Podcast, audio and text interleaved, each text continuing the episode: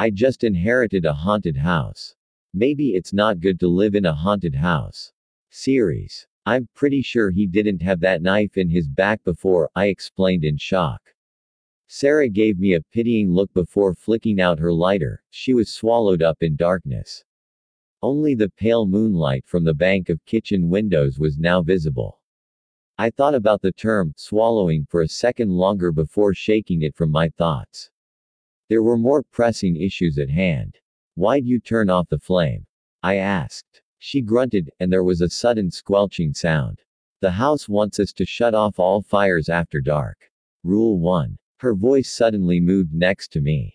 Have you considered following all the rules, Raymond? All of them. Yes. All the time. I think that's the only way they would be effective. I pondered in silence. I mean, I guess we could try that. I turned to face where I thought she was standing. What are you doing? Sarah held up an object that gleamed in the reflected moonlight. I pulled the knife from your dude's back.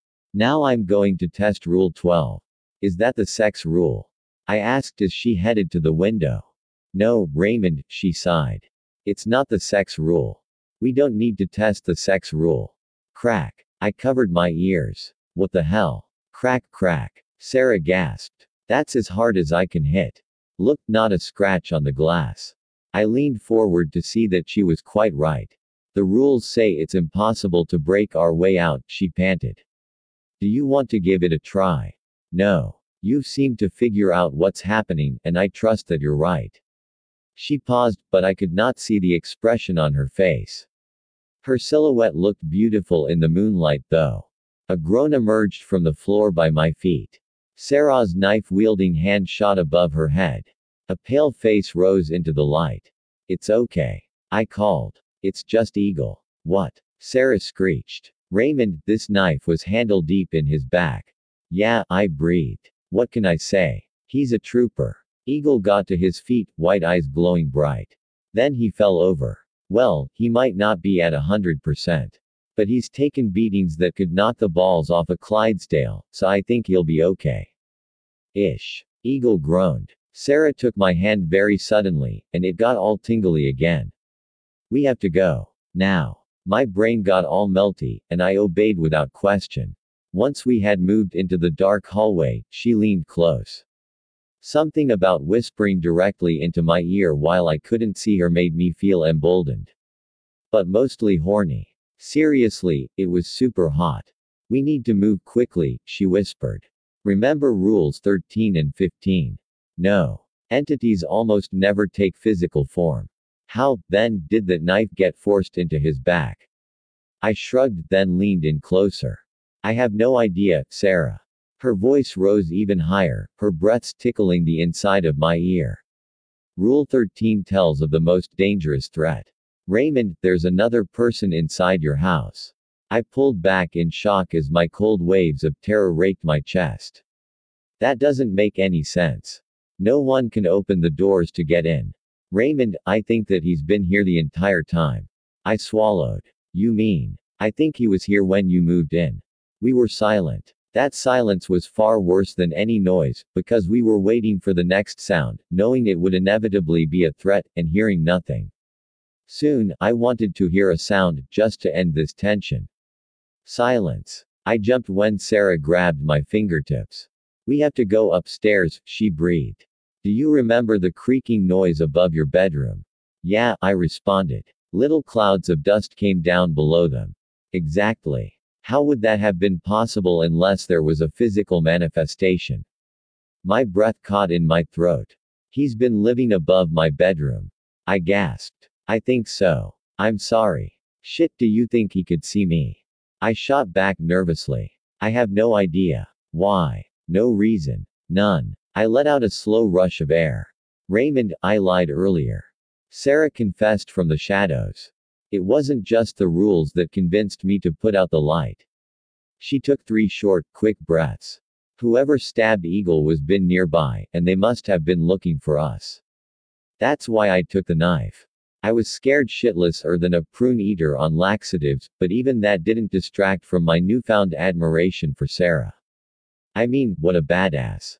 I'd always incorporated a request of keep the glasses on into my fantasies of her, but I suddenly realized that hold the knife too would make its way into my repertoire. Okay, I whispered. I'll lead. Cut the machismo horseshit, I'm packing, she shot back. Exactly. If someone jumps me from the shadows, you'll have to stab them while I'm down. They'll underestimate you. It's the most logical plan. Is it possible to feel a smile through darkness? I think so. I also knew it was best for me to lead because I could navigate my house in the dark, which is how I found that I can't navigate my house in the dark. It's much more difficult than you'd think. My shins and nose suffered the consequences as I learned that the hard way, and we lost all hope of subtlety with the noise I made. But we made it to the attic. The door stood a far end of the hallway leading to the blue room. Even facing away from it made me feel dizzy. Though I knew I was upright, my body told me that I was hanging sideways over a precipice, ready to fall down the corridor as if it was a well. My head spun like the time I drank that glass of moonshine without understanding what it was. I wanted to go into the god-forsaken attic, if only to get farther away from a room that I could feel but feared because it was unseen in the darkness. We emerged into the attic. Sarah, I whispered, I've never actually been in here before. We're going to have to use your lighter, I don't know my way around. I was hoping that she'd say, fuck it, and we could run back downstairs to spoon under the covers until the sun came up and the monsters evaporated by magic. But her tiny face sprang to life as she flicked the light in one hand while holding the knife close in the other, stepping boldly into the unknown space ahead. I quickly moved next to her, emboldened by sheer proximity to what I could only assume were ovaries of steel. It's massive, and it's empty, she muttered quietly. Our echoing footsteps confirmed this, the place was so large that it sounded like we were outside. I guessed that the attic ran the entire length of the enormous house. We walked. A partial wall emerged before us. Sarah gripped the knife tighter, this corner was the only space that we could not see around. Slowly, we moved past it. Sarah gasped. Dirty sheets sat crumpled atop a filthy mattress. Smelly clothes and decaying food crumbs lay in heaps around the disgusting bed. A small propane tank was questionably attached to a rusty camp stove, atop which sat an ancient looking mug. Sarah looked rapidly around us. My goodness. Holy goat fucking shit, I echoed. I tried to spot what other secrets lived inside this cavernous space, but could see only darkness. Raymond, Sarah whispered. The panic in her voice trickled down my spine. I turned to see her bent over the camp stove. Her breaths came in tiny, short bursts. This mug is red hot. Whoever's been living here is with us, right now, hiding in the shadows.